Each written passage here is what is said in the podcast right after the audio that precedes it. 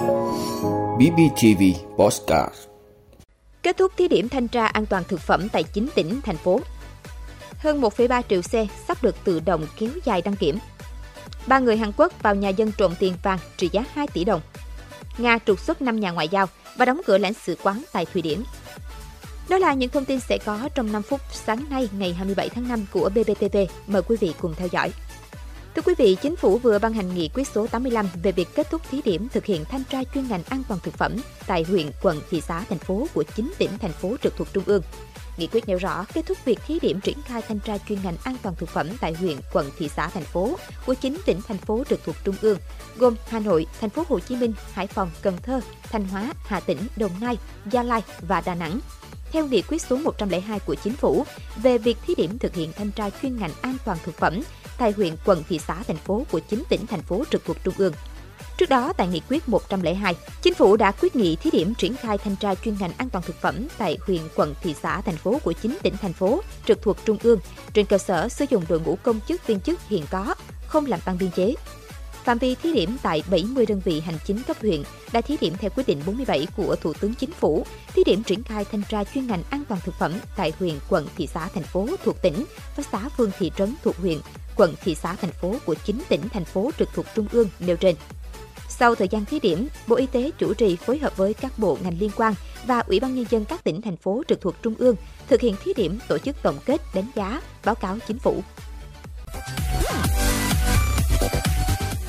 Thưa quý vị, Bộ Giao thông Vận tải vừa có văn bản gửi các bộ Công an, Quốc phòng, Tư pháp, Tài chính, Khoa học và Công nghệ, Tài nguyên và Môi trường, Công thương và Hiệp hội Bảo hiểm Việt Nam về việc lấy ý kiến góp ý dự thảo thông tư sửa đổi bổ sung một số điều của thông tư số 16 quy định về kiểm định an toàn kỹ thuật và bảo vệ môi trường phương tiện giao thông cơ giới đường bộ theo trình tự, thủ tục rút gọn. Dự thảo nêu rõ đối tượng áp dụng là các xe ô tô chở người đến 9 chỗ không kinh doanh vận tải, hết hạn kiểm định trong khoảng thời gian 1 năm kể từ ngày thông tư được ban hành, sẽ được tự động giãn chu kỳ kiểm định theo chu kỳ mới quy định tại thông tư 02.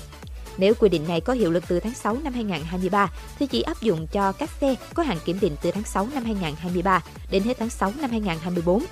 Như vậy, thời hạn tiếp tục sử dụng của giấy chứng nhận kiểm định và tem kiểm định trong mọi trường hợp không vượt quá ngày 31 tháng 12 năm 2024 như vậy, nếu một chiếc xe ô tô dưới 9 chỗ sản xuất được 5 năm, hết hạn kiểm định chu kỳ hiện tại vào ngày 30 tháng 6 năm 2024, ngày cuối cùng quy định còn thời hạn hiệu lực, vẫn được tự động giãn chu kỳ kiểm định thêm 6 tháng, từ 18 tháng lên 24 tháng theo chu kỳ mới. Đến hết ngày 31 tháng 12 năm 2024 sẽ hết thời hạn sử dụng giấy chứng nhận kiểm định và tem kiểm định đã cấp.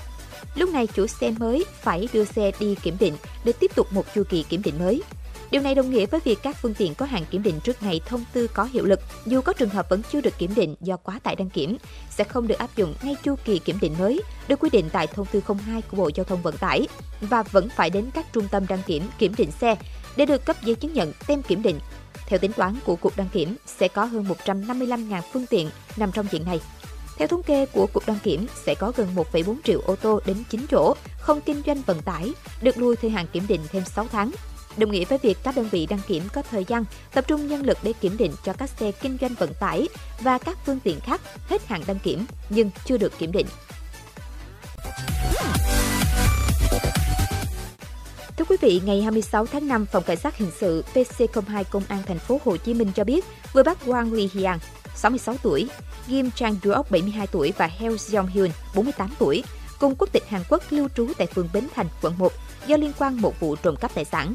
Trước đó, ngày 21 tháng 5, đội 4 phòng cảnh sát hình sự nhận được tin báo tại nhà bà Nguyễn Thị Thu Nga sinh năm 1970, thường trú B1 17 số mới 32, lô S14 và 20 Mỹ Thái 1C, khu phố 6, phường Tân Phú, quận 7, bị kẻ gian đột nhập trộm cắp tài sản gồm 200 triệu đồng, 30.000 đô la Mỹ, một đồng hồ, một nhẫn kim cương, lắc vàng vòng vàng, vàng miếng SGC. Tổng giá trị tài sản bị mất trộm vào khoảng hơn 2 tỷ đồng. Sau khi nhận được tin báo, Phòng Cảnh sát Hình sự đã phối hợp với các đơn vị, Phòng Quản lý xuất nhập cảnh, Công an quận 1, Công an quận 7, áp dụng các biện pháp nghiệp vụ để điều tra, truy tìm thủ phạm vụ trộm này.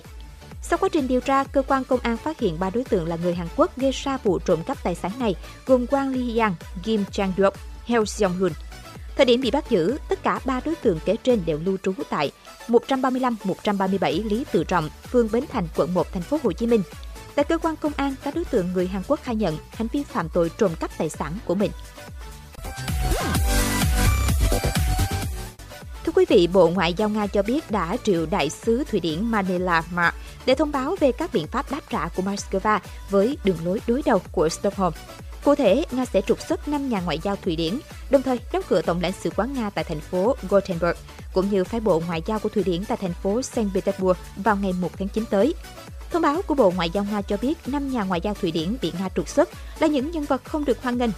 Bộ Ngoại giao Nga đã triệu đại sứ Thụy Điển và thông báo về các biện pháp đáp trả của Nga đối với Thụy Điển. Động thái đáp trả trên được đưa ra sau khi Thụy Điển vào cuối tháng 4 vừa qua thông báo trục xuất 5 nhà ngoại giao Nga vì các hoạt động không phù hợp với quy chế ngoại giao của nước này.